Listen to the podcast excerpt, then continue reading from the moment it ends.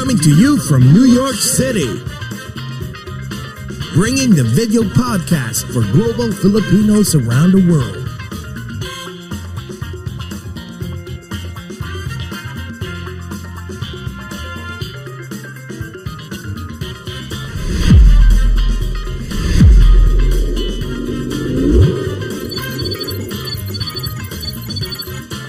Watch and listen as we speak and get to know different celebrities, icons, influencers, and inspiring people. Join Jesse Ding and Jay Katz as they talk about anything and everything while bridging the gap between Filipinos of different generations and genres of choice.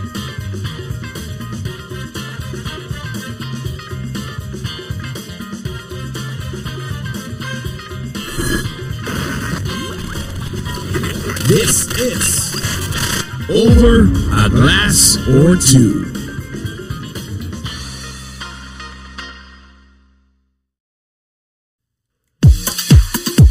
naman. Sana hindi na masira yung yung voice, audio ko this time, no? Kasi ayan, dito si Direk parang club ready all the time. Correct, ayan. Kumusta po kayong lahat? Kumusta ka, Jcas? Kumusta rin, my dear? Oh my God, diba? Kakaupo ko lang dito sa chair ko. I know, no? Galing kang dinner. Galing po ako sa Dumbo Brooklyn. Birthday po ng kaibigan namin at friend ko po na matagal ko na hindi nakikita. Pre-pandemic pa. Yes, si Kim. Oh my God. Wow. So, galing Dumbo, no? Ako naman is from New Jersey. So, kumusta po kayong lahat? My God, it's been a while, no? Parang feeling ko parang 3 weeks pero last week lang pala tayo, diba, nag-podcast. My God, na-miss po namin kayong lahat. Yeah, ano yung lagi ko sinasabi, nakalimutan ko na kasi yun yung favorite ko eh. Kumusta po kayong lahat sa mahal na mahal naming Pilipinas at sa aming dearest USA. Good morning po sa lahat ng mga nanonood sa The Filipino Channel, FYE Channel, and Kumu, Facebook and YouTube. Jcas, ikaw naman. Go! Yes, from Brooklyn, good morning po sa lahat ng mga Filipinos and non-Filipinos in different time zones, in different dimensions, in different continents, in different galaxies, in this whole wide universe! Nabiskin na yung mga silong verse. Diba? Kasi laki ng universe ang aking past. I know! Puro, kain at mga cocktails po yan. Ayan, mga cocktails. Ayan. Tapos bukas ulit, repeat na naman. Oh my gosh. Ayan. My God. Kasi dito po sa US, naku, ngayon malamig-lamig pa din. So, alam mo naman, medyo boring pag medyo malamig. So, indoors madalas, diba? So, malapit na rin uminit eh. Naku, maraming salamat, Lord. At malapit na uminit. Gagala na po ang mga taga New York at New Jersey sa labas. Ayan. Excited na ba kayo? My God, excited na kami. Ay, ang aming special guest idol to.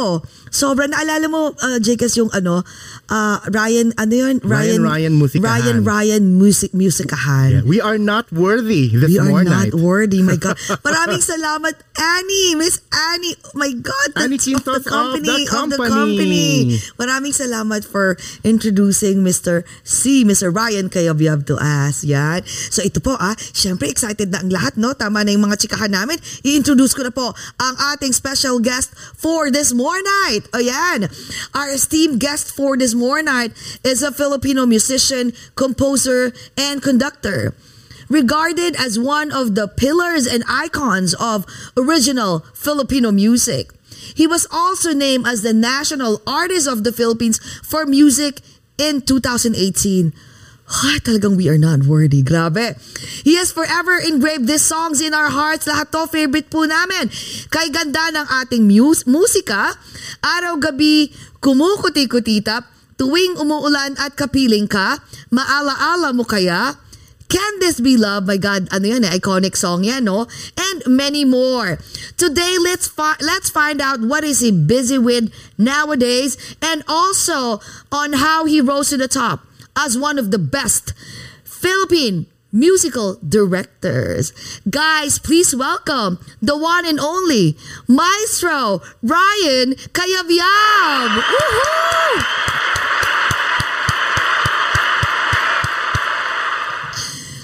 Hello, kumusta? Hi, kumusta, Jesse? Jcas.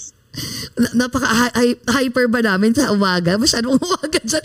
Tapos hyper kami dito ngayon. Kumusta po?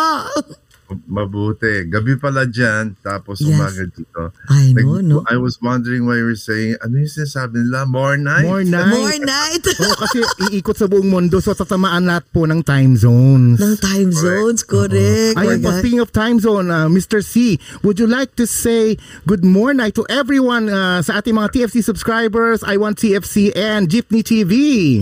Oh, good morning to I Want TV, Jeepney TV, and TFC. Tama ba? The Filipino Channel. Yes, I Want TFC, yes. All right. Oh my God. Alam, kinakabahan kami. Kasi Ryan Cayabyab. Tapos ako, oh my God. Idol. Kaya nung, when Annie was like, Jessie, sige, Ryan Cayabyab said yes. I was like, are you kidding me? Sabi ko nga, nakita ko, sabi ko, is this for real? Umuo siya. Maraming salamat po talaga for saying yes. You know, like na ma-interview namin kayo sa show namin. Yan, my God. Teka, kumusta na? Teka, bago pala tayo mag-umpisa, may iniinom ba kayo? Para naman, i-welcome ka namin. Kahit tubig meron. Kung wala, kami na lang mag... yes? Sabihin ko wala. Pero, hindi ako nakakuha ng baso. Ng baso. It's okay, it's okay. Lang. Kami na lang ang mag-toast for you. Yes. Usually sure. What do you usually do in the morning? Like first thing in the morning, do you drink coffee or tea or juice? Water. Water is very important in the morning. Oh, akala ko exactly. Akala ko sasabihin niyo actually, Bellini or Bellini or mimosa. Just kidding. Ang aga. I'm sure aga, sa umaga, hindi ka makukulit na katulad natin ang gusto niya makita. Ano ka ba? Oo nga, correct. So this is a rare moment. Exactly. O sige, we will toast for you na lang and we have to welcome you. Ayan. Sa sambayanang Pilipinas po at sa aming dearest USA. Guys, that's all welcome. Ang pinakakaabangan niyo pong lahat. My Sir Ryan Cayabyab, welcome to Over a Glass or Two. Ayan. Cheers! Cheers po sa inyong lahat. Ayan, cheers po. Mabuhay. Mabuhay. Ayan. O sige. Oh, let's take a photo tapos. Ayan na. Tapos umpisa ng kwentuhan. Okay. 1, 2, 3. Ayan.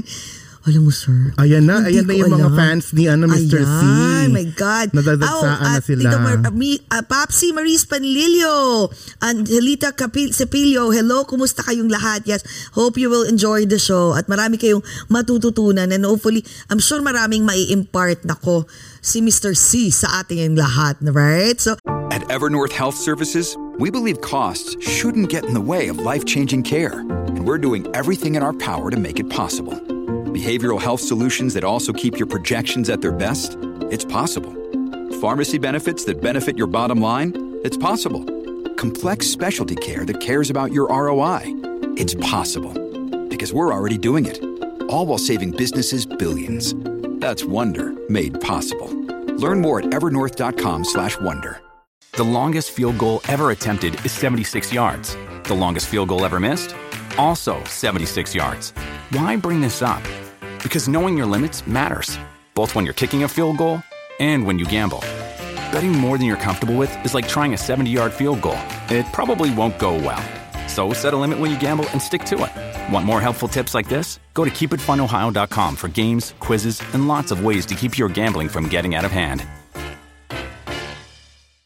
Mom deserves the best, and there's no better place to shop for Mother's Day than Whole Foods Market. They're your destination for unbeatable savings, from premium gifts to show-stopping flowers and irresistible desserts. Start by saving 33% with Prime on all body care and candles. Then get a 15-stem bunch of tulips for just $9.99 each with Prime. Round out Mom's menu with festive rosé, irresistible berry chantilly cake, and more special treats. Come celebrate Mother's Day at Whole Foods Market. Sir, kwento nga, teka. Alam mo sa totoo lang, hindi namin alam kung sa kami mag-uumpisa. Sa dami mong iconic ka na kasi. Parang actually kasi all your songs are all our favorite, right? Yung iba hindi kami aware na ikaw pala nagsulat. Oo nga. Sulat yung mga binanggit mo, Jessie, sabi ko. Siya yan? Talagang, as in, siya pala lahat to. Parang anong sinulat nung iba?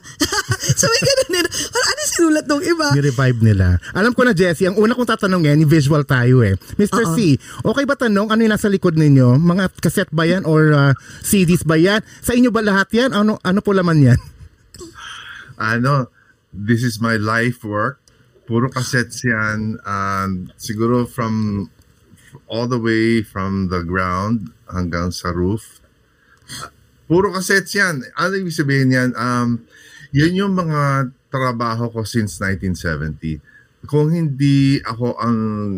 usually yung mga nandyan, mga rehearsal tapes o yung mga na-produce kong music o nandyan yung mga music na minsan... Noong time na yun kasi wala pang telepono. So meron kang cassette recorder sa tabi ng piano.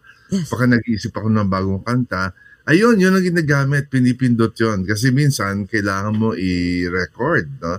Yung music mo. Ngayon, ang ginagamit ay device na lang para pagka may naisip ka, nagdadrive ka, ayun, pindutin mo lang yung memo or yung voice ng device ng iyong cellphone.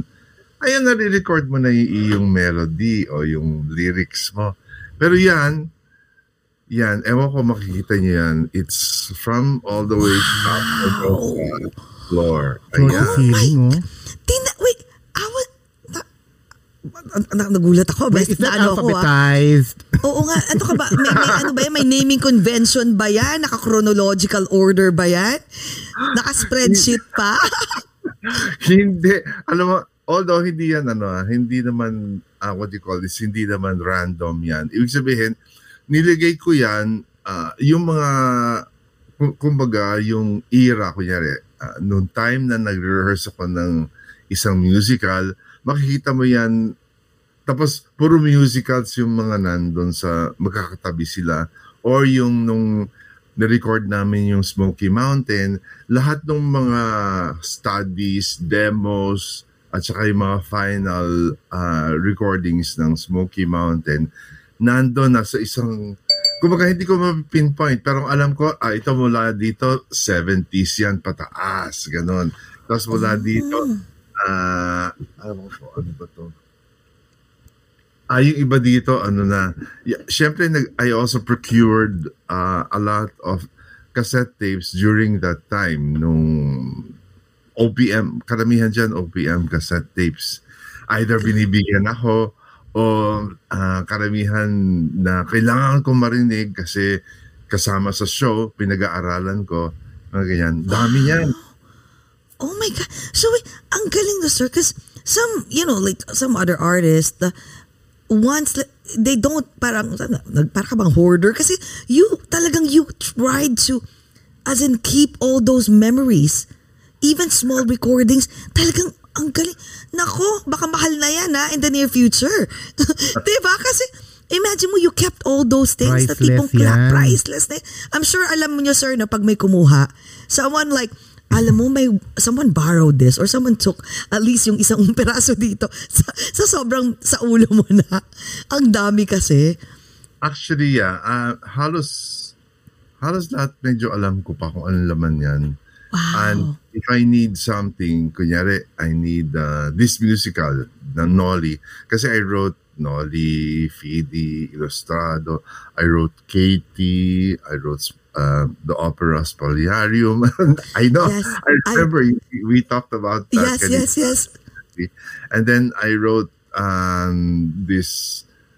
wrote for Basil.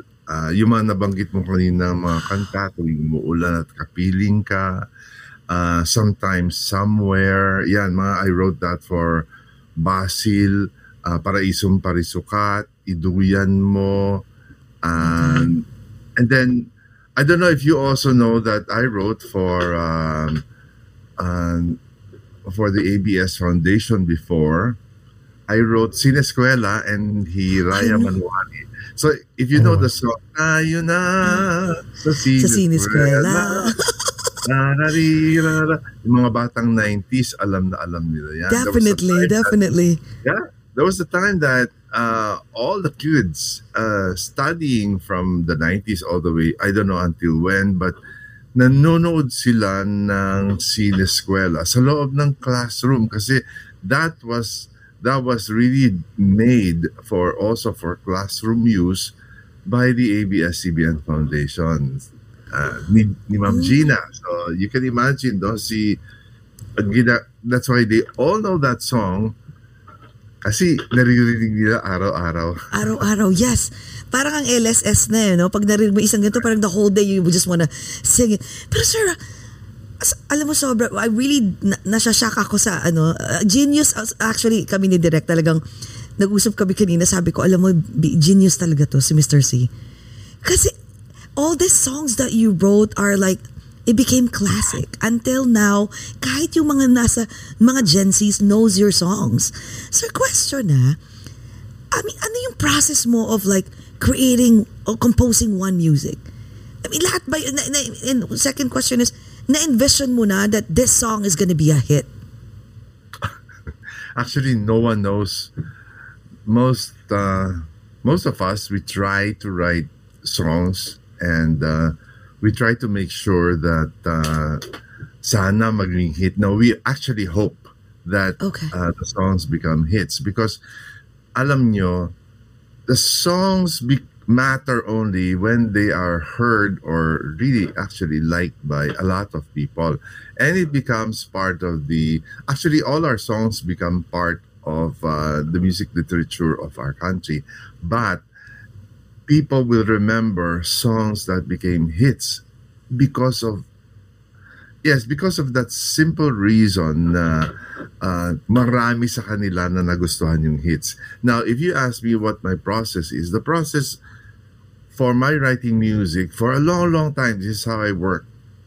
When I started until maybe until now, but now I have a new dimension in writing.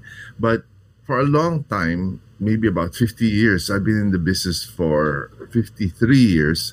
Wow. So, for all those years, you know how I work is I have a goal and I write for that particular goal, for that particular reason. So, what does that mean? Gumagawa ko ng kanta para sa pelikula kung para akmado sa pelikula. Gumagawa ko ng kanta para sa entablado. Ang goal ko ay para... effective yung song para dun sa entablado for that particular palabas, for example yung musical or for, that's why iba-iba yung music ko, iba-iba yung tunog ng Spolarium, iba yung tunog ng Can This Be Love or Kailan mo ba mapapansin yon, yung big hit ng, so iba yung process, no, it's the same process I use, basta importante is yung goal, ano ba yung gusto kong gawin, gusto ko magkaroon ng hit song, pipilitin ko siya maging hit song, gusto ko manalo sa isang contest ng mga songwriting contest, ang nakatuon yung focus ko into writing a song that will win the contest, so which means I write according to the use. That's how that's how I write. Ano ba yung use? Gagamitin sa isang konserto.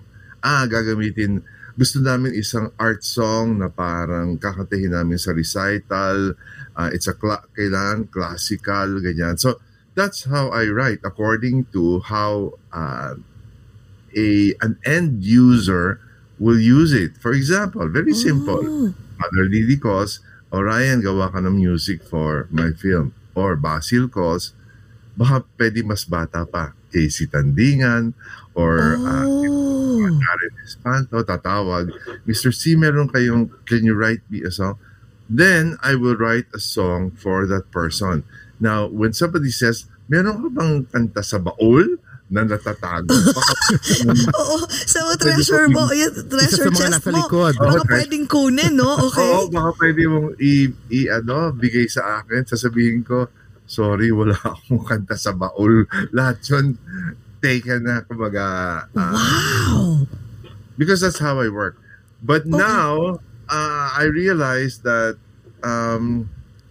belatedly, there are some songs, music, pero kung konti pa lang yun, that I have been writing not for anyone but for my pleasure. Kumbaga, ako naman, yung sige nga, susulatan ko yung sarili ko ng kahit na anong kanta, kahit na anong tema, under the sun, and ayun, gagawin ko para sarili. Pero konti pa lang yun kasi hindi ako sanay sumunod for myself.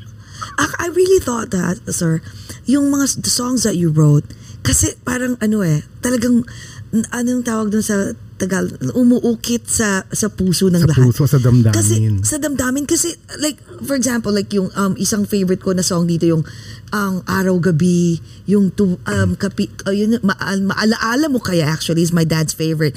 So parang I thought you wrote all these songs. It was because it happened to you or you felt something that, like, alam yung tibong tragic love na binasted ako, kailangan magsulat ako ng ganito. Yun pala, hugot. It depends on the mga hugot songs, yung feelings mo. Yun pala because of, it depends on how the end user needs it. Grabe, ang galing. Actually, Jessie, yung pinag-usapan din, ano pang gusto mo yung may hugot? Ganun? Ano pang gusto mo yung parang masaya? Ano pang gusto nitong eksena na to na sa entablado? Kailangan to celebratory? O susulat ka ng celebratory kasi hindi naman pwedeng sumulat ng kahit na ano lang ay hindi bagay pala sa ano. First of all, Jessie, hindi ako yung gumawa ng Alaala Mo Kaya kasi... hindi ba? Akala ko? Yes, okay, sorry. Okay. That's a classic Constancio de Guzman song at siguro mga 40s ginawa, 1940s yan. Hindi pa tayo buhay. Oo nga. Oo. Kasi nakalagay doon. Mali talaga itong Google na to. Ito ang tanong ko. Yes. Di ba sabi mo, Mr. C, if you make music most of the time of whatever the use is. So, if it is a kind of music na pang commercial at gusto mong maging hit like what you said. Was there ever a time that you did a song na hindi tumiba at hindi nag-hit? Ay, ang dami. Mas maraming hindi hits. Really? Hindi oh, yeah, wow! Definitely. Kasi kami naman, lahat naman ng songwriters ganon eh. Parang, syempre, hit and miss. Because the final arbiter would be the audience listening. Sila yung nag-decide kung ano yung gusto nila. True. Hindi ko pipilit. So we try our best. We try to do the work that we do. And then we let them out into the world. Bahala sila maghanap ng destiny. Let everyone judge it, no?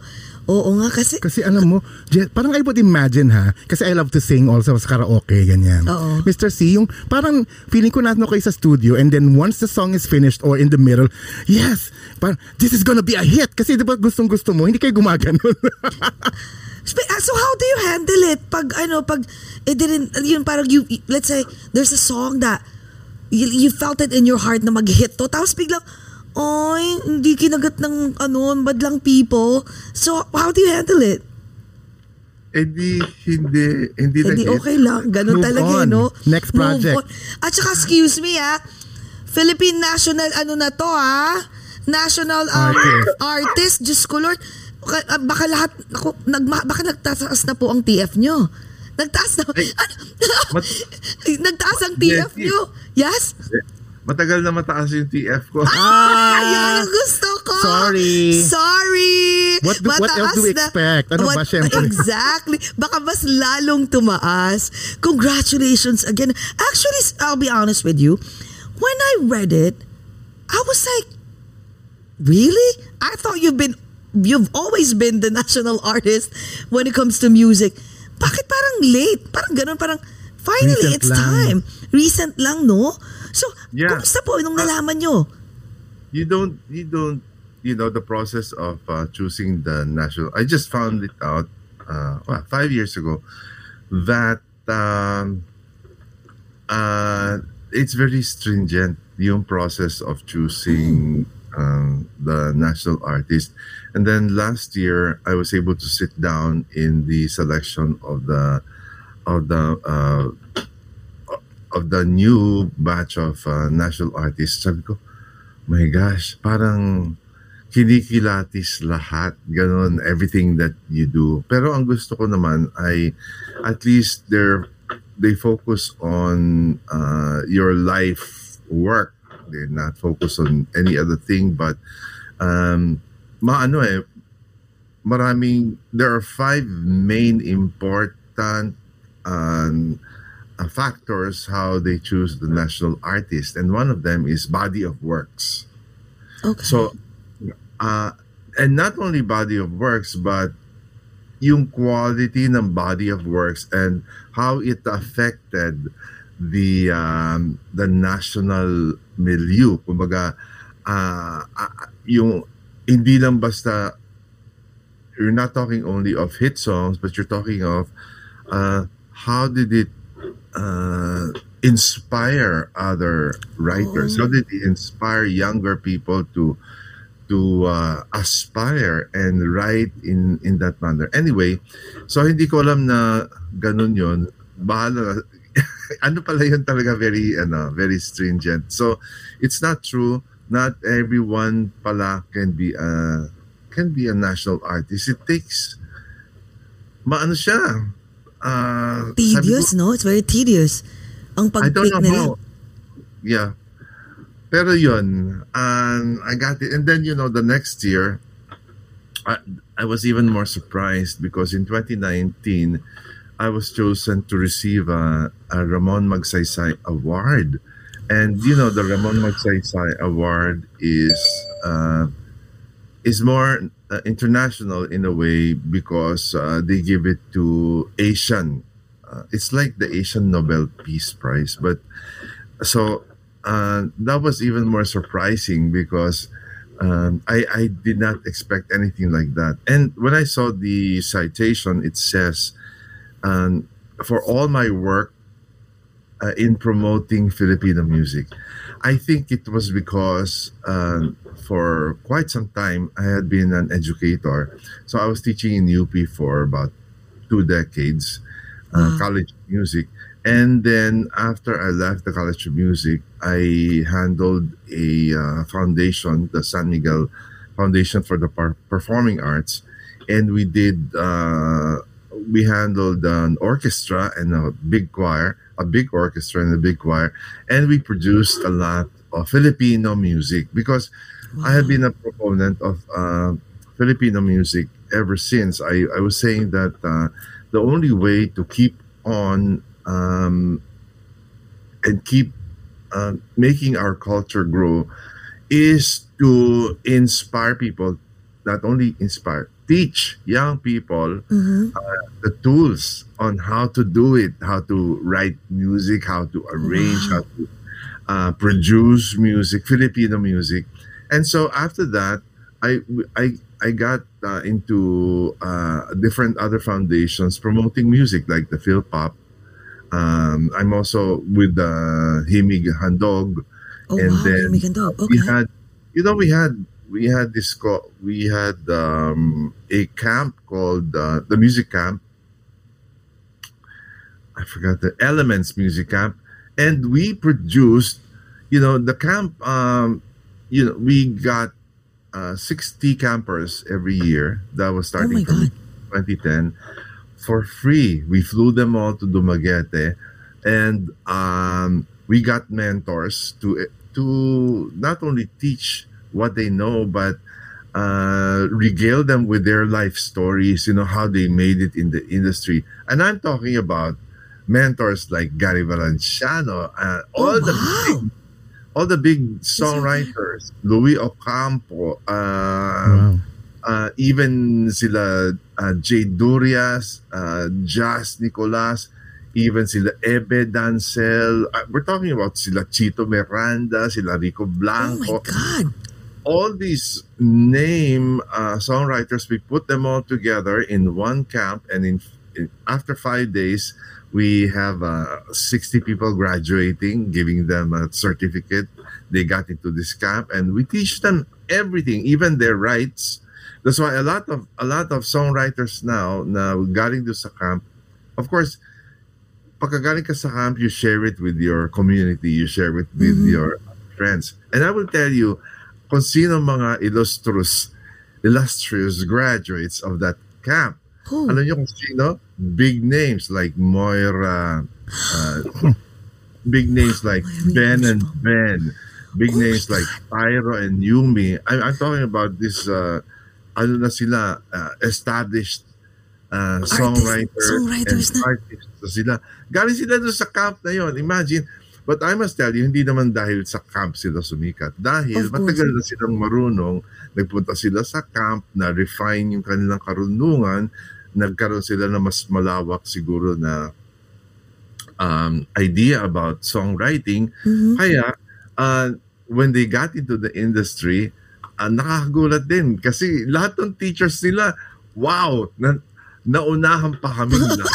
Imagine, nagtuturo sa kanila would be somebody like Chito Miranda or somebody like Yael ng Sandwich o si Ebe Dancel o si Gab ng Urban Dub. So, o si Jay Durias ng Sites. Oh, sorry. South Border, right? South Border. So, edi siyempre, there was... Last year, mas malaki pa yata yung Ben and Ben kaysa all of them, no? So, so you can imagine, even Moira, mas malaki pa siya kaysa... Exactly. And as long as, of course, they also learned na lahat yun, merong curve, merong sisikat, merong magpa-plateau, merong maaring malaos o maaring mag-iba ng direksyon. So, they understand how it works. So, lahat yung mga yan, very humble, and they know that ganun lang. It is really just part of, we're just all part of that history stream. So, we cannot hug the limelight all the time kasi lahat tayo, tumatanda. Even our ideas, lahat ng ideas natin, tumatanda. Which is why, laging may bagong pumapasok na mas magaling sa'yo, mas kilala, o mas guwapo, o mas maganda. Ayun. So, kailangan accept mo lang. Oo. Yeah. May ups and downs, di ba? Yeah, you know, Jekas, I would like to express that our new tag for the past maybe 5-6 years, actually we've been pushing it for a dozen years, maybe for decades. We're trying to influence, or we're trying to push songwriters to write in their own language. Oh, so, wow. Okay. Write in Cebuano, or if you're Ilocano, write more music in Ilocano. Why? Because you'll be able to express your songs better in your language, in the language that you are, that is second nature to you. So I'm not saying that the Filipinos in America will write in Taglish. They write in the language that they want because it's a more natural expression. So if you're writing in English because you've been speaking English from the start, then that's I think you should do that. But if you grew up in the province and kasi lahat tayo ang feeling natin, no, we want to make it in Manila. Hindi exactly. Oo. Yun. Kasi kami nung sa Manila, we all want to make it also in the US. Ganun. In the US, yes. Eh ngayon, hindi na kailangan pala yun kasi yung mga K-pop, mga Koreano, exactly, di naman, no? They did their thing and now they're global. So, pwede pala. I know, Jesse, everyone was saying, oh, Covadis, Pilipino, nasan ka? Hindi ba ikaw yung magaling na musiko? Hindi, kala ko ikaw yung magaling na musician. Kala ko ikaw yung magaling na singer. Wala, natalo tayo talaga ng mga Koreano. Yeah, you know what, sir? Question nga pala dun. Speaking of that, like, why is it like, I'm just curious about your two cents about this. Like, why do you think yung mga Korean, like, they paved the way actually for Asians, di ba? Asian community all over the world eh. So, bakit tingin mo anong meron sa K-pop world? Bakit bigla silang nag-explode? At in-embrace sila, especially sa mga taga-US. Yeah, di ba? Nakakagulat. Well, you have to look at it, look at the bigger picture because, K-pop didn't happen overnight. Before that wave, meron pang mga nauna. The first wave of Korean exports were their industries. So, I don't know if you remember, pero ako nung 90s, uy, ganda no microwave namin, ang tagal, tumagal siya, Samsung. And then, later on, may dumating na bagong kotse sa Pilipinas, there were nice cars, Hyundai. So, you can imagine, and now, alam mo yung mga TVs, mga Samsung na TV, yung inyong device na Samsung, well, kayo, siyempre, iPhone kayo, karamihan kayo sa US iPhone. Pero, ang worldwide, kilala din yung Samsung. Of course, now, marami nang kilala mga Chinese products. But, what I'm saying is, the first, if I'm not mistaken, the first wave of our getting to know Korea was through the industries. And then later on, when they stepped on the gas to promote their culture, halos, well, I think nauna yata yung Korean films or sabay yata sila ng Korean music and Korean films. Yes. So if you're familiar with the Hallyu movement, so you will understand. It was highly supported by the government. Kasi, ayan. Sa government talaga. Yeah, it was a strong, sabit ng gobyerno nila,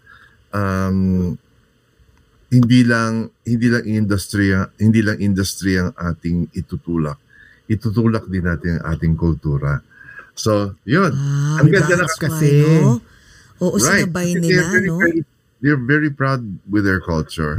Abot din tayo doon. I just think that we have the treasure. We have the treasure trove. We just need, I'm not sure if we have the money kasi syempre Korea has malaki ang industries nila. So you can see that it's almost like a first world country in Asia, if I'm not mistaken. It might be like Japan or even Singapore. Tayo, well, it says a lot about our culture also. Yes. Oo, correct. Nako, ang hirap na i-elaborate yun. Ano pala kasi parang slowly worldwide domination yung Korea. Exactly. Okay, pero, wait. Ang gusto ko malaman, Jessie, time na ba? Ang gusto ko mag-travel back in time tayo eh. Listen, before ka mag-travel back in time, I'm just curious, bakit hindi nyo po tinry na ano? Kasi ang kaling-kaling yung mag-compose eh. Sa US naman, when you were younger, hindi nyo naisip na, you know what, let me try to, you know, create music. American naman. I mean, I'm sure you had connections and all. Hindi nasagi yun sa utak nyo. American market. Talagang nagpunta kayo sa US. You met producers and you composed songs for these big stars like Mariah Carey and Michael Jackson. Natry nyo po yun? Hindi, because I think that is not, that's not the usual way to do it. If you ask me, the natural way to do it is you live in that country, you start working in the industry from, not necessarily from the bottom, but you have to learn how the industry works.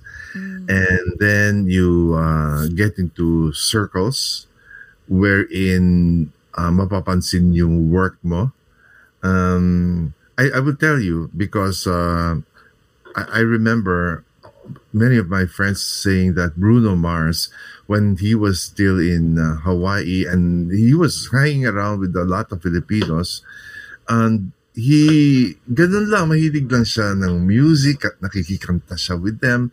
And then later on in the West Coast, when he stayed there, he hang around with a lot of Filipino choristers, you know, choir singers or even singers. He hang around with. And then they knew him as someone who's, you know, mahilig sa music and pasama-sama, pakanta-kanta. What am I saying?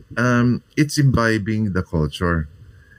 You're American and you live in America, and it's very natural for you to have ideas or to percolate on artistic ideas or even creative ideas for your community first, and then maybe for the industry later if they find you. Kasi sa totoo lang, kahit na napakagaling mo, pag walang nakadiscover din naman sa iyo. Exactly. True. Wala din. Wala din.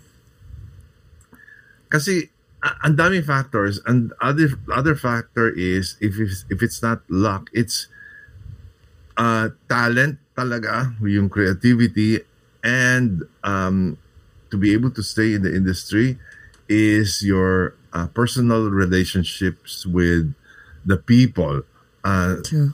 You have to know how to respect, and you have to know protocols, because hindi siya pwedeng mayabang ka lang na magaling ka. Exactly. Well connected dapat. Oo. Yeah. Hindi ba kaya Mr. C ng TikTok followers lang na milyones? Well, yun na sasabihin ko, nag-iba na yung exactly. Nag-iba yung landscape because of social online media. Yes. Social media. Mag-iiba pa yan kasi yung AI, ang lakas-lakas ngayon masyadong. Oh my God, yung AI! God, grabe, ang bilis-bilis ang bilis-bilis niya na, wow, hindi na makasakay yung mga matatanda. Ang feeling ko talaga is, kayo na lang mga bata dyan sa AI kasi grabe, ako, I want to take it slow. I want to enjoy life more. And those in the rat race, yung mga mas bata, who have the energy and who have the funkiness to get into it, fine. I think it's perfect for them. AI will be, it's like us when bata kami. The first time we had our hands on these commercial synthesizers, bilihan kami lahat, pagalingan kami, gaganda, tulog namin ganyan. So it's the same. Hindi na namin ira. Kanila na yon, but kami makiki-compete with them. I will tell you, the industry is really for the young people. I'm not saying that there's no market for older people like us, but the point is, when you say industry, you're talking of the younger generation. Yes, the younger generation. My God. Speaking of younger generation, yun yung gustong balikan ni Jay, yes, I'm sure, kasi no? Gusto natin yes. malaman, Mr. C, yung balikan natin yung childhood mo. We want to pick your brains and how was history in the making was done. Like, paano nabuo ang pagmamahal mo sa musika when yung kabataan mo, Mr. C? Okay. Sige, in a nutshell.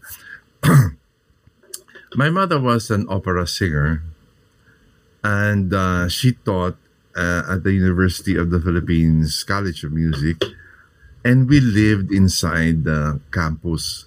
So, lumaki ako sa loob ng campus ng UP Diliman. Oh, and okay. Yes, and so I'm an academic product. Kumbaga, lahat ng mga kaibigan namin, lahat ng mga kaibigan ko, lahat anak nung lumalaki ako. Lahat anak ng mga professor from different colleges, no, who live in the same area. I lived in Area 1. Merong Area 2, 3, 4, 5, 17, ganyan sa UP. And so, lahat ng mga nado nakapaligid sa amin, mga professor yan. And to top it off, we lived in a, it's not a permanent structure kasi sawali lang yung, plywood lang yung aming walls. And then buti nga lang, GI sheets na siya, yung roofing namin. But it was a big house. Itong mga housing dati kasi sa loob ng UP, doon nakatira yung mga yung isang batalyon ng mga American, maybe officers or mga soldiers. Yes, there was a base, kumbaga, a base there inside the UP campus. Hindi pa siya UP campus noon during the war. Siyempre, wala pa naman yun kasi lumipat lang lahat yung from UP Padre Faura, lumipat lang sila sa Diliman in 1949 or 1950. after the war na, no? So, you can imagine yung mga concert hut, yung mga temporary sawali sidings na houses, ganoon, doon kami nakatira. Pero medyo malaki yung tinirhan namin. Siguro parang officer's house yun na maraming ano. Wait, for free yun? For free ba po yun? Or your family, like, tumira kayo doon, it's because professor yung yes, mother mo? Yes, yes. Kumbaga, this housing was assigned to the early professors. Oh, wow. Oh, housing lucky yan, you guys. Yan. Oh, okay. Housing. Pero siyempre, pagka wala ka na sa UP, talsik ka na rin. Hindi ka na pwede. Oh my God. Okay, okay. Pero sir, before may continue, parang while you're saying like lahat, parang you grew up with mga professors, anak ng professors, kung ako yun, pressure yun. Lahat sila matalino. Parang dapat ako din matalino, di ba? Parang pagalingan ng ano. Ganun ba naramdaman niyo, Mr. C? Ng grades, di ba? Napataasan. Hindi. Hindi ganun. Kasi, okay, I am going ahead of my story, pero sasabihin ko sa inyo, grades ko nung high school at saka nung nag-umpisa ako ng college. Yeah. Even in grade school and high school, pasang awa lang ako. Oh my God! Siguro ang aking, noong time na yon yung grading system sa high school, yung 100 yung perfect, and then 75 yung passing. So, alam niyo yung aking grade point average nung nag-graduate ako, parang 77.8. Ganun ka bobol. Ganun kababa ang mga grades ko. Sobra, lahat ng grades ko, 75, 76, 78, 79. Hindi ako maabot ng 80, 85. Never ako naging 90. In academics, I would consider myself non-academic. In short, medyo bobo ako. In terms of, you know, like, I'm not good in math? Geometry. But, you know, I found my math later on in college. Parang feeling ko, ganun lang pala yun. Hindi, same. Like, no. It finally hit you. No. Or after college. Akin, hanggang ngayon, it never hit me. Actually, yeah. It never hit me. It's evading me. Oh. Yes, I know. Okay, let me go back. Growing up, I was very young. You know, my mother took in about 10 lady boarders. Boarding house pala yung ginawa ng nanay ko sa bahay namin. Kasi I told you, malaki. So we had 10 lady boarders. Lahat sila music students from the Visayas. Kasi syempre, you know, and if you're from the province, maghahanap ka na matitirhan mo sa loob ng campus if you make it to the UP system in Diliman. So, eto, 10 sila, lahat sila tumutugtog ng piano, nag-aaral ng violin, tumutugtog ng flute, kumakanta. So, what can you do? Araw-araw, merong music sa tenga ho. Sa tenga ho, yes. Yung kumakanta, yung mga boarders, lahat sila nagkakantahan, nagtutugtugan. It was fun, and naturally, na-imbibe ko siguro yung yun nga sinasabi ko sa inyo, kung saan ka nakatirang milieu, doon mahahasa yung iyong aspirations. Kasi that's why I'm saying na most probably, I will never make a hit song in the US if I go there because hindi ko kuha yung saktong panlasa ng American market. No? So, iba-iba naman kasi rin ang generation. So, it's really, it's an enigma. You cannot just say that you can make it anywhere because I'm big in Manila. I can be big in New York. No, I don't think so. You have to be there. You have to learn how it works. Like kayo. Matagal na kayo dyan. You know how it works in the States. That's why pag tumupunta kayo na Manila, inis na inis kayo kasi ba't ganito yung sistema dito? Ba't ang traffic dito? Bakit ganito yung mga polis dito? Wala akong sinabi. Sinabi ko lang. Tinatanong ng opinion ng ibang tao. Yes. So, anyway, ayun na. Nasabi ko na sa'yo ng Jesse. Basically, yun yung JCAS, yung history ko. As a child, dumakay ako. Nakapaligid sa akin talaga musicians. Hindi ako makakaalis doon. Nakapako na yun doon. Nakapako na, Music and You is one pero, already. Hindi, pero I heard that you were like, you took up commerce? Accounting? Yes. Yes, I did. Okay, ganito siya kasi. When my mother died, I was 6 years old. Sinabi niya sa tatay namin, do not allow any of the children to have a career in music. Ha? Ganun. Don't make them take a music course. So, I understand because parang hanggang ngayon din naman parang sasabihin ng mga parents, alam nyo, walang kabuhayan dyan sa being a musician. Okay. I will explain to you first why that generation of my parents really have this closed notion of not allowing any artists in the family because mahirap ang buhay ng artista. First of all, alam ng nanay ko yon kasi opera singer siya. Alam niya na wala namang career ang opera singer dito sa Pilipinas dahil wala naman nagpo-produce ng opera dito. Yeah. Okay. I also have to remind you that our family started and my father and my mother, they just experienced World War II. So in the Philippines, in the late 40s, 50s, Manila was rebuilding itself. Kasi hindi ba na-shell ang Manila, almost na-leveled to the ground.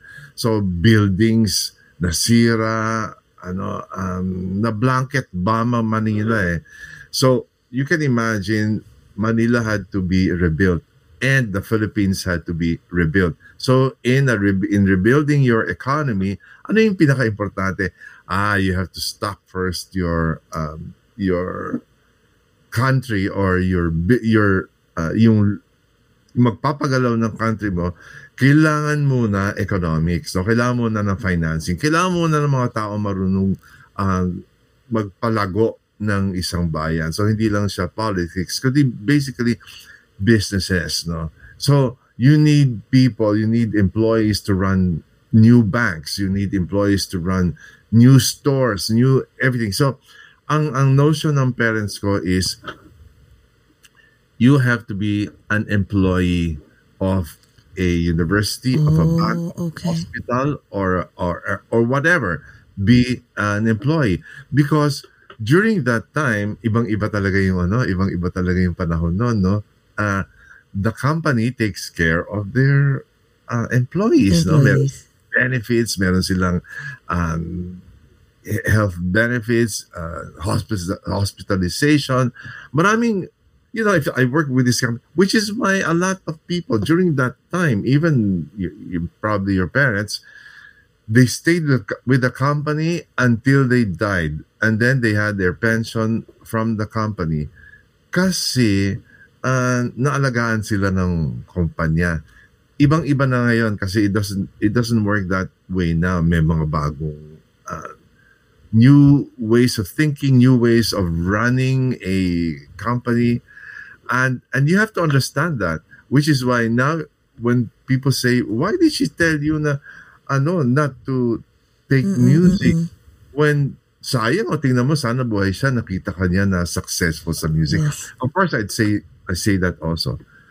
But I believe in destiny and I believe in what God has planned for each of us. Which is why, doon ako napunta Kahit anong gawin natin na iwas-iwasan yun, nag-business administration ako, nag-dito ako. Pero lahat na dumating sa buhay ko, lahat ng, for example, nagkaroon ako ng chance na maging trainee sa Philippine Madrigal Singers.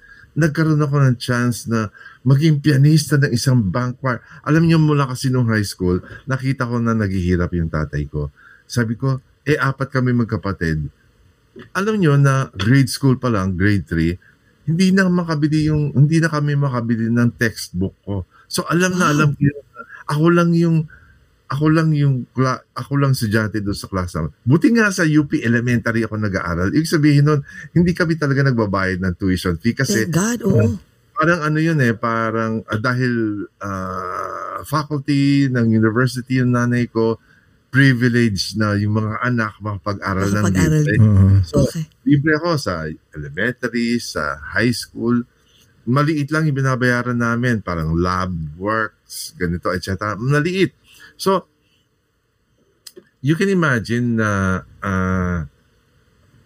nawala yung trend of thought ko. Yung textbook, ano, hindi yung makabili. Yung mga textbook. Yes. So, you can imagine, ako lang yung walang libro. So, oh, wow. I felt so bad. You know, from then on until high school, wala akong inisip kundi maghahanap ako ng trabaho, kahit anong trabaho habang kaya para matulungan ko yung tatay ko at saka yung pamilya ko.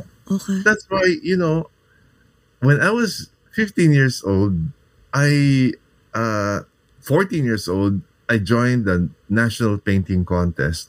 Wala naman ako alam sa painting. I mean, lahat na lang ng ano, para makaahon. Very resourceful, okay? You know, in 1969, I even auditioned as a radio announcer for ABS-CBN. I think DZMM pa siguro yun. Wow. Yeah. I did, you know, and it was a very great experience because ang haba ng pila, tapos lima-lima lang kayo papasok doon. So, tapos meron nag-audition sa'yo, meron tao doon sa booth. Siya yung nagsasabi na, okay, thank you, next, ganon. So, first time ako naka-experience noon, I was 15 years old and I was practicing at home. I was practicing putting down my voice at 15 years old and reading anything I could read so I can practice how to modulate the voice, you know. And then, ito pala yan, yung first page, sabi ng ano sa akin, oh, can you read the first page?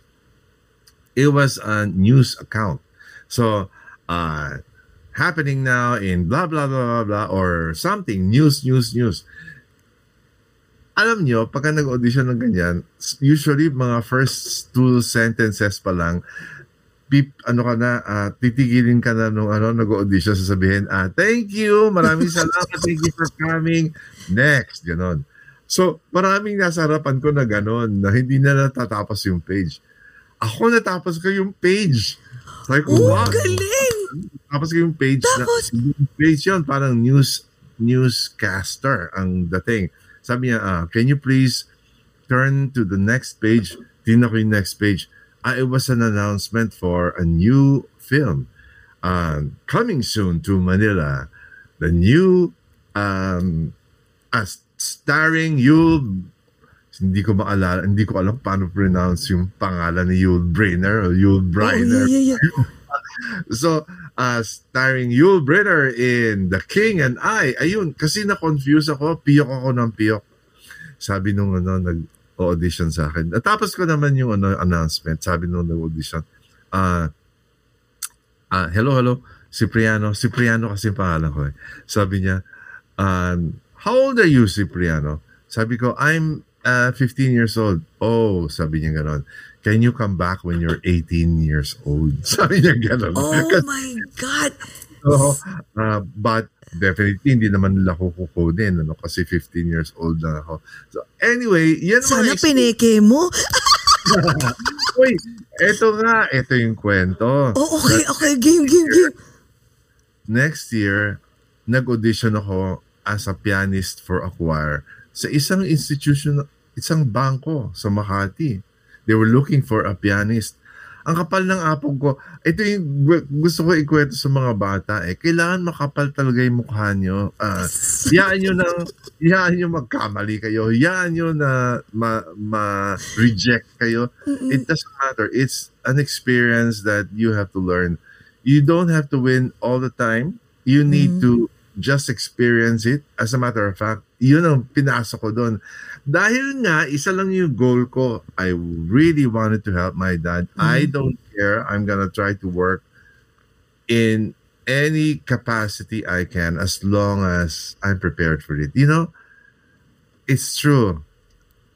At 15, I came prepared. I don't know how it happened. It's a long story also. I was able to remember I told you that we had lady boarders in the house. So yes. when we had to transfer to another house because my mother died, and we had to leave the house kasi hindi na siya faculty. We brought with us a box of, I don't know what was in the box before, but nung na-transfer kami, binuksan ko, nakita ko puro piyesa ng piano iniwan ng mga boarders namin. From about 9 years old until about 12, 13, 14, all I did in the afternoon, kasi wala rin naman akong pera maglakwatsa, wala naman ako pupuntahan. So nasa bahay lang ako after school or during summer, walang choice. Sa bahay lang ako. Iniwan ng nanay ko yung piano niya, kasi syempre nung namatay na siya, yun, parang heirloom na lang siya. Pinag-aralan ko yung mga piyesa, pinagtyagaan ko yan unti-unti. So I started with pieces that I could play, like grade 1, grade 2 pieces. Tapos hanggang sa umabot ako sa mga fugues, sa mga sonatas ni Beethoven. Wow! Umabot ako doon. Siyempre, wala akong technique. Hindi siguro maganda masyado yung aking finger technique. Siguro hindi magaling yung tones ko. But I could play. And I could try to imagine kung nakasulat forte, di malakas. Kung nakasulat piano, di mahina. On my own, I learned. And wala po talagang nag-guide sa inyo kahit ni isa on how it is? And I will tell you, nung 4 years old ako, syempre nag-aaral ako ng piano kasi nanay ko nga, Yes. So kung hindi yung borders na nagtuturo, I only learned yung formal at 4 years old, yung formal na nag-recital ka. Pero ano ba naman tutugtog na 4 years old, Eddie? Yung tutugtog na 4 years old. ABC, happy birthday, mga ganon. Yes. Mary had a little lamb. Oh. So anything that I remembered before. But you know, my older sister, medyo mas marunong siya talaga magpiano kaysa akin. She could play simple pieces. Siya yung, habang nagtutugtog ako nung bata ako, nung pinag-aaralan ko, siya yung tipong, never siya umupo beside me to tell me, oh, ito yan, ganito yan, ganyan, ganyan. Hindi. Nasa kwarto siya, sisigaw siya, masyado mabagal yung tugtog mo. Oh. Dapat F-sharp, mali. Dapat, nasa garden siya, kunyari maliit na garden doon, nagwa-water siya ng plants. Uy, mali yun. Dapat ganito yung chord. Ganito, ganun lang. Meron naririnig from the bus yung sister ko. So, I prepared without knowing I was prepared to play anything in front of me. Kasi sa kababasa ko, nasanay ako magbasa ng nota. So, kahit ano ilagay mo sa harapan ko, babasahin ko, tutugtugin ko on site, at site. So naggulat sa akin, nag-audition sa akin at 50 years old, in-audition ako mag-piano for a choir. Buti na lang, choir accompaniment siya. Hindi siya ganun, hindi naman siya solo piano, no? Kaya medyo mas, parang feeling ko, hindi siya ganun siya kahirap. But I could play. Gulat yung conductor kasi tinugtog ko. Pagtingin ko, tinugtog ko, ganyan-ganyan. Wow. Yung sinabi mo kanina, sana sinabi ko na hindi ako 15. Yeah. Yun. Sinabi ko, 18 ako. Ayun na. Natuto na doon sa experience na yun. Buti na lang pala. Minsan talaga, you need to fake it till you make it. Hindi, you need to experience it first, right? Then you'll realize na, oh, okay, that's the reason why I have to experience that so I can lie in the difference. Kasi, kailangan mo ng maahon sa hirap. Kailangan mo magantay ka pa hanggang 18. Hindi na. Para-paraan na lang. Oh my God. Grabe. Bakit ayaw niyong gawing a book about your life? Masyadong pang MMK ang live mo, sir. Yes. Actually, kasama na yan sa project ng ng national artist would be, I have to put up, there's somebody writing a book on my life. So actually there are two of them. One is a historian, so he's writing a more formal biography. The other is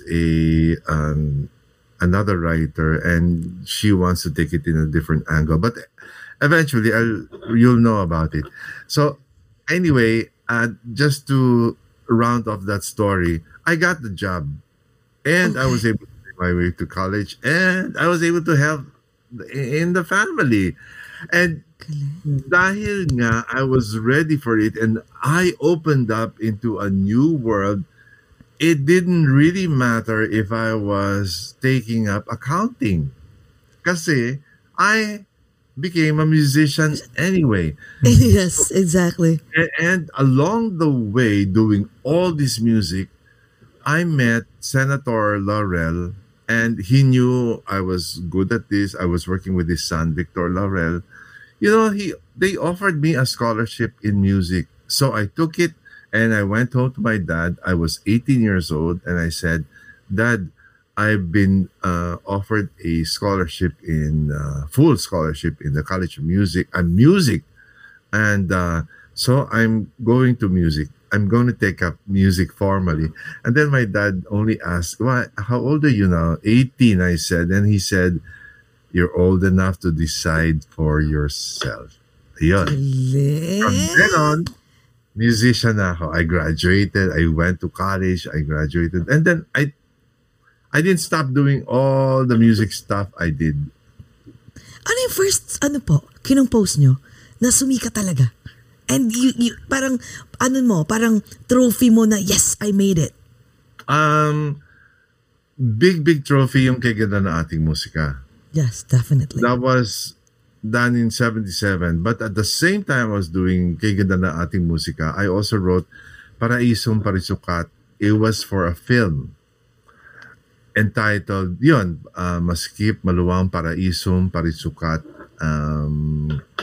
And Basil sang it. But in the film, it was Christopher De Leon who sang it. No? So, wow. I don't know if you're familiar with that song, but Paraisong Parisukat became a mild hit in Manila then. A lot of people still know the song. Pero sir, ito oo. Nako, sabi mo saglit lang. Dami na ba pa namin. Ang sarap-sarap magkwentuhan. Pero sir, saglit. Wait, mabilis lang sir. So, paano ka napunta? Kasi syempre, okay, you graduated music, right? Paano ka biglang naging Ryan Cayabyab? How did you get into the industry? The mainstream. The mainstream. Mabilis. I was telling you that, so I was an arranger. How do I say this? So I was playing piano in a choir, and I was making tambay at the UP College of Music. You know, I'm from the UP Business Administration College, but I would walk to the UP College of Music all the time to make tambay because I made a lot of friends from there. And I liked the place because musicians yun, ang sayang ingay ng college. Yes. Kantahan, tugtugan. So I could, this is paradise for me. But anyway, I met a lot of friends there. So I met Nonong Pedero there. And then Nonong Pedero was a jingle writer and a composer. You know, he wrote the song, Narito Ako, na da da da da da. He wrote that song. And he also wrote songs for Lea Navarro, Boy, Mga Suyak Mo'y Malabing. Anyway, he asked me to arrange for his jingles. So I got into that, and then I started working with Joe Marie Chan. He asked me to write arrangements for his song. So I started in the industry as an arranger. So Pilita met me in another television show, and she asked me, "Can you arrange for me?" And I arranged for her songs, the songs that she would use for shows, no? So, you know, from 1970 all the way to 1976, 77, people knew me as a pianist arranger in the industry. So if I was not playing for somebody, playing for somebody like the Ambivalent Crowd or the New Minstrels.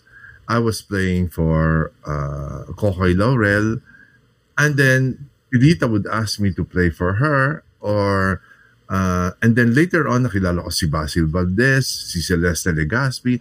They asked me to be their musical director. Yun, it started that way, unti-unti. And then something happened. Sabi ko, I was an arranger for songs of this person and that person, and eventually na-realize ko gusto ko mag-compose. You know, when I started writing probably in 1974, but people only asked me to write for television, either a song for TV musical or a song for TV theme, awards night, yung mga ganon, production numbers. Hindi siya worthy of recording kasi hindi, what I mean is hindi siya commercial recording. Exactly. Yeah. Okay. So eventually later on, I joined the contest. In 1976, I joined a World Popular Music Festival. I sang my song. I got third prize. It's called Isang Awit. And then I learned the lesson. Sabi ko, nako, next time if I'm going to join a contest, I'm not gonna sing it kasi I'm not the best interpreter for my songs. The best interpreter for a song would be a professional singer. So the next year when the first Metro Pop Song Festival was introduced, sumali ako. And then nung nakapasok ako sa finals, I decided I was going to get a professional singer because, di ba, I told you I write because I want to win. Kunyari, I write a song for a contest, then you have to aim to win for that contest. Yes. Why would you join a contest if you're not going to win? It's a contest. So it's the same thing about why will I not write a commercial song if it's not going to be a big hit? You know, ganun lagi yung isip ko. Why would I write? May purpose and goal. There's a goal. There's an end goal. No? So, lagi yung tinatanong, ba't ako susulat ng ganito ko? Ba't ganito yung style or whatever? Anyway, I decided I also want to write music. So, that year, nagkataon, I got involved with Gem Records. And in Gem Records, nandun si Haji Alejandro. And so, the people there said, why don't you use Haji to sing your song Kay Ganda na Ating Musika? That made it bigger. You know, meaning had more chances of winning because you have a popular singer and you have, you have that song, and then ang kumanta, very popular. At the time, Haji was the kilabot ng mga kolegyala, di ba? So, ayun siya, no? So you can imagine. Nanalo siya sa 1978 first Metro Manila Popular Music Festival. Pinadala kami sa Korea in 1978 sa Seoul. Nanalo kami ng grand prize ni Haji sa first Seoul Korea Song Festival. So, ang dami ko nakilala ng mga Koreano noon pa pala. Oo nga, sana pala, no? Kayo pala nauna na-discover ng galing nila. Galing! Pero tignan mo, Sarah, minsan yung mga ganyan, kakatambay mo, di ba? Yung mga akala mo, yung pala, meron pala siyang, ang tawag, no? Yung mga networking na yan, may kahinat na, no? Akala ko, sir, yung mahilig kayo tumambay no, sa business administration. Actually, I was about to say that, sa mga babae. Siguro sa mga babae ito. Ito nga, sasabihin mo yun about tambay. O, hindi ba ganun din si Bruno Mars? Tumatambay lang siya kasama ng mga Pinoy eh. Tapos eventually, yun, doon siya napunta, doon sa music. Yun pala yung gusto niya talaga, maging musiko, pero hindi niya alam kung paano i-express. Anyway, yun. Ang galing, grabe. Wow. Sobra. Alam mo, sir, bago tayo mag-end, I know, kailangan mong, kasi ano daw siya ni Mrs. eh, no? Driver siya today ni Mrs. eh. Musical director po siya, pero driver po ni Mrs. ngayon. Sir, mabilis nga, bago tayo mag-end, paano mo na-meet si Mrs.? Estudyante ko siya. Oh my God! Right? Uy, student killer. UP College of Music. So, first year ako nagturo kasi in-invite ako ng UP College of Music. Can you start as a lecturer in the UP College of Music? So I took it. First year ko as a lecturer. Second year na ng wife ko. So tama-tama kasi yun na-assign sa akin na class basically was their class. Although she was not enrolled in my class. She went to another section. But naging barkada ko siya muna. We were, marami kami. Siguro mga 5, 6. We ate lunch together, ganyan. Until later napansin ko, oy, yung mga kasama namin, hindi na sila sumasama. 2 na lang kami. Obvious. Obvious. Binayaran niya tayo para ututin umaga. Libre ko na kayo. Hanggang kayong 2 na lang. Pinadahan ko na sila ng pagkain nila. Doon na lang kayo kumain. May bribe. Kami na muna. Para, kami na lang. Date na to. Date. Kumbaga, hindi siya aware. May date na kami. Kinantahan nyo? Nag-play kayo ng musical instrument? First of all, kasi musician siya. Musician ako. So we got, we went to concerts, we enjoyed watching movies. Kasi ito nga, when we watch movies, kasama yung buong klase. Kasi it was like lecturing them on ano yung hinahanap nyo dyan.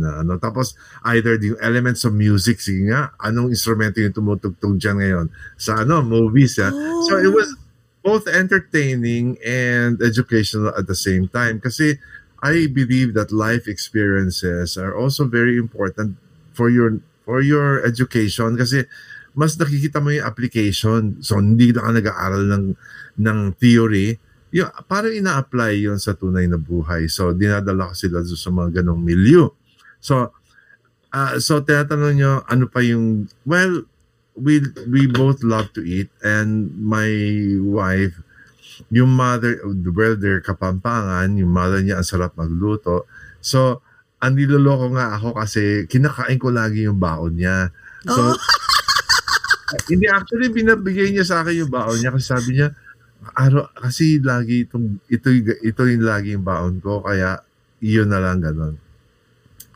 Tapos, eventually, sabi ng mga iba, oy, ayun palang ginawa niya, nilagyan niya ng gayumay yung pagkain. Kaya palabas na yun. Yes. Well, syempre during that time, mas shock, wow, yung teacher, they got together. Pero hindi ako lumiligaw sa school. Hindi naman at all. Napatago. Eventually, nung nag-graduate siya, saka lang naman ako, nag-advance to the, Ayan, linawin po natin. Ayan. Hindi po sa labas, kung nasa labas po ng gate. Yes. Yung nagtatago muna kayo sa mga kay Manong na nagtitinda ng mangga. Sarap doon. O ayan. O sa mga Manong ng fishball or sorbetero. My God, alam mo, dami-dami pa rin magkwentuhan sa'yo. Ay, okay. Bago kayo malis, very important na masabi ko sa inyo na I wrote 2 songs for my wife on her last birthday as a single woman. Kasi nung year na yon, kinasal kami ng December. So I wrote 2 songs for her. And the first song, I said, who do you want? Sinong gusto mong kumanta nito, mag-record? Sabi niya, itong singer na to. Itong isa, sinong gusto mo, itong singer na to. Noong time na yon, ang popular was 1985. Gary and Martin. So sabi niya, ay ito si Gary kakanta. Gusto ko si Gary. Ito si sana si Martin kakanta. So when I told Martin if they wanted to sing, well, you go to the managers first or their producers. And unfortunately, their producers, they had sabing ganon, katatapos lang ng CD. So if we're gonna do that, siguro next CD na, next year, ganyan. Gusto ko na siyang ma-record. So I asked Basil to sing one. Umuo siya. And I asked Nonoy Zuñiga to sing another one. Umuo din siya. Alam niyo yung kanta? kay Basil napunta yung ikaw ang tunay na ligaya. Oh no! What? Kay Nonoy Zuñiga, ang pinakanta ko sa kanya, this was the second song na gift ko kay Mrs. Cayabyab. To the former Mrs. Cayabyab. The song I gave to Nonoy and he recorded it was Araw, gabi, nasa isip ka. Wow. Nalimutan na yung lyrics. Napapanaginip ka. Napapanaginip ka. Kahit saan. Araw, gabi, nalalasip ka. Yun. Those were the two songs I wrote for her before we got... Dahil kay Mrs. to mga classics na to. Oo nga. Pero oh my God, sir, imagine mo si Sir Gary. Kasi we had interviewed with Sir Gary Valenciano na rin. Yes, yes. Sir Martin. I'm sure nung time na yun na pag ganun sila, sayang sana pala. Umuon na ng kami kaagad. No, but eventually I wrote a song for them. So Martin, I wrote Once Upon a Life... Da-da-da-da. Ay, sorry. Si Gary yun. Yes. Once upon a life, we saw tomorrow, that's today, and we are one again. And da-da-da-da-da-da-da. Yes. And then for Martin, I wrote, How can I feel right when you're not by my side? Oh my God, nakakaiyak yung song na yan. Yun yung song na I wrote for Martin. Oh mga first songs nila. Sir, question, wow. Meron ka na bang naisulat nung nabasted ka? Or yung talagang may heartache? I'm curious ako kung ano yun. Kasi nung time na yun, hindi pa ako masyadong nagsusulat ng music. But, ito nga nakakatawa, I will tell you, it's true pala that you write, when you write with inspiration, ewan ko, siguro lumalabas pala talaga yung nararamdaman mo sa iyong sinusulat. Kaya yung tinanong mo, nabasted ka ba? Totoo yan eh. You write really extremely nice music when you're very happy or you're very sad. It brings out something inside you that when you write, you... lumalabas siya. So, totoo yun.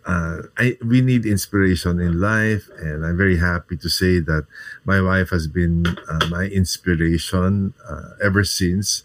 Now, I have two kids and my kids are also musicians. You know, we didn't force them to be musicians.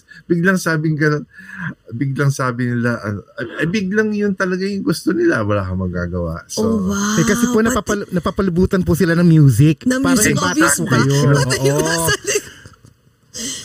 Exactly, ganun nga. Ang swerte. Alam mo, sir, sa totoo lang ha, sobra akong nabilip tsaka na-inspire sa'yo. Kasi I thought like, you came from an affluent family na sobrang, syempre, UP, nababasa namin yan.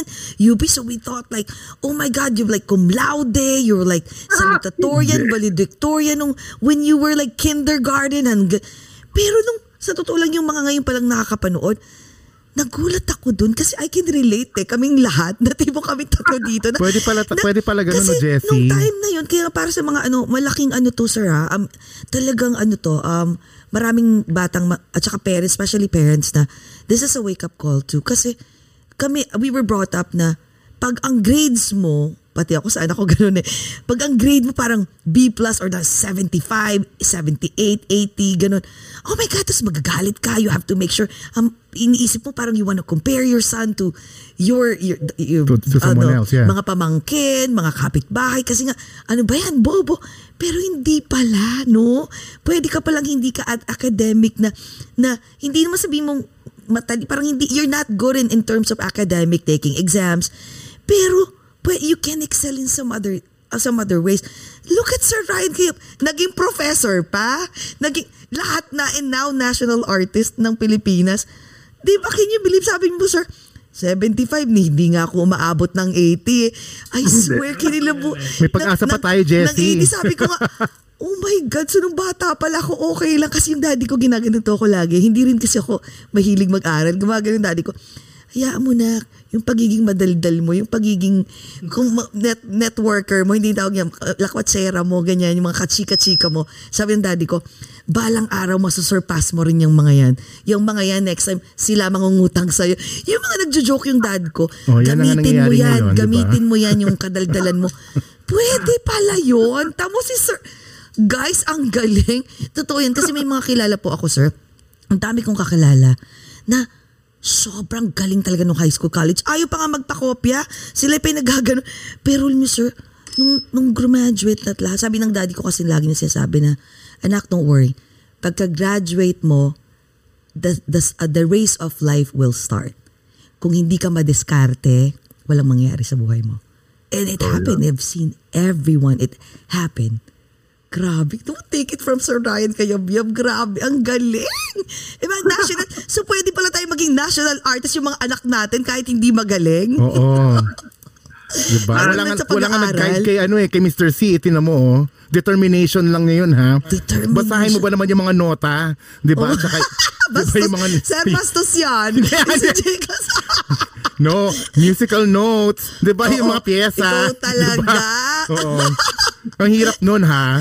My diba? God.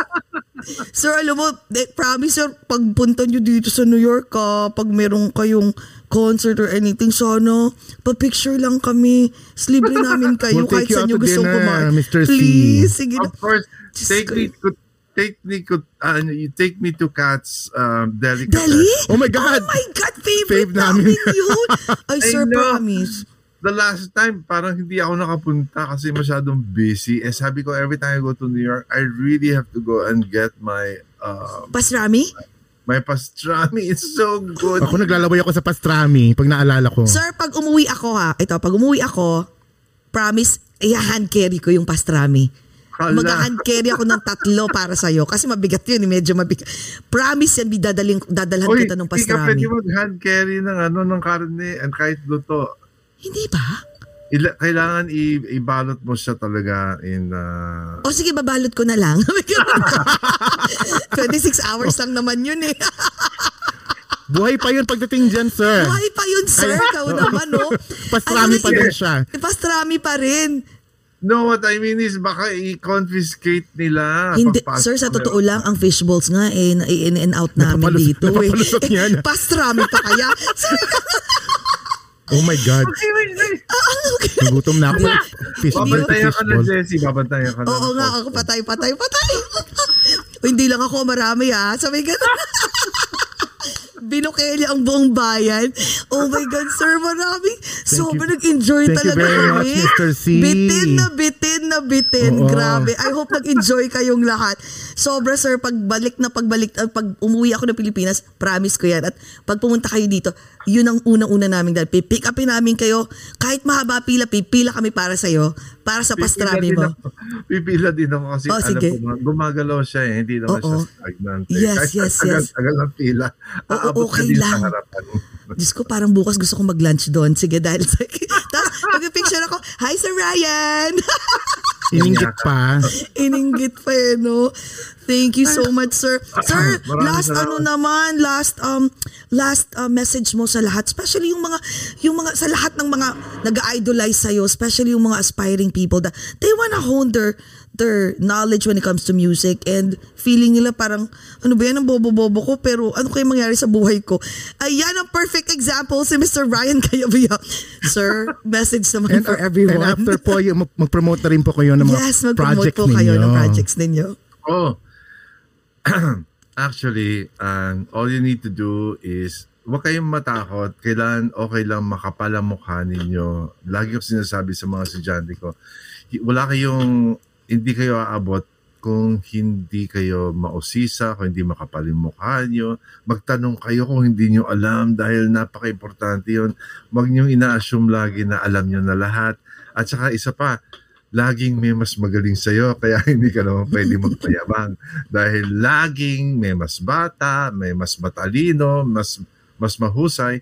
Pero yun na nga, kanya-kanya tayo ng talento. Hindi naman kailangan lahat matalino sa pag-aaral. Meron kang iyong binigay sa'yo ng natatanging talento bawat isa sa atin, yan, binigay sa atin ng may kapal. So, the earlier you discover that your talent, the better it will be for you in your future because you will know what to do with it. So, maaga pa lang, medyo manmanan mo na ako ano yung dito yung gusto ko, dito ako magaling, mabusisi ako, ito yung pwede kong gawin. Now, sa totoo lang, ang gusto ko lang sabihin sa inyo, please be kind to everyone. Most importantly, kailangan mabait, kailangan kind. Kindness is very important. So, while I'm here, you're giving me the platform. Meron na kaming concert ng Ryan Cayabyab Singers sa Singapore. Yung mga nasa TFC dyan at sa Singapore. Meron kaming concert sa Esplanade, sa concert hall ng June 28 at 8 p.m. Tickets are already available. And we're hoping to return to the US kasi we did a US tour in 2015, 16, 17, 18 and 19, 2020, hindi na, 2021, 22, 23, nag-uumpisa pa lang. So hopefully next year, baka makita ko kayo dyan. At dahil sisingaling ko si Jessie tsaka si Jace. Yes! Jay Cass. Ng Cats. Cats Daily. Promise na. Naku, ano pa ba gusto nyo? Diyos ko, lahat na. Naku, promise. Yun na muna. Uy, sir, sabi ni Jill, yung friend namin, sabi niya, pwedeng magdala, gaps ang are allowed to bring food. I think pwede. Pwedeng mag-hand carry, I think. Oo, tas egg salad. O, sige, egg salad. Egg salad sa Cats. Masarap din yun, Mr. C. My God. Oh, yes. You know that I also like eating egg salad sandwich. Ayan. Nag-gugutom tuloy ako, sir. My God, maraming salamat, sir. Sir, pakisabi kay Mrs. Cayabyab, pasensya na 15 minutes late, ha. Sige. Ang national artist po ngayon ay magiging designated driver. Yes. Mag-last toast lang muna tayo, sir. Yes, maraming salamat po. Yes. Thank you, TFC subscribers and sa FYE Channel Communicants. Mga kaogat, amidst the challenges of life, let's still find ways to be happy. Let's all talk about it over a glass or two. Mr. C, love you. Thank you so much. Thank you. Thank you, everyone. Thank you. Bye.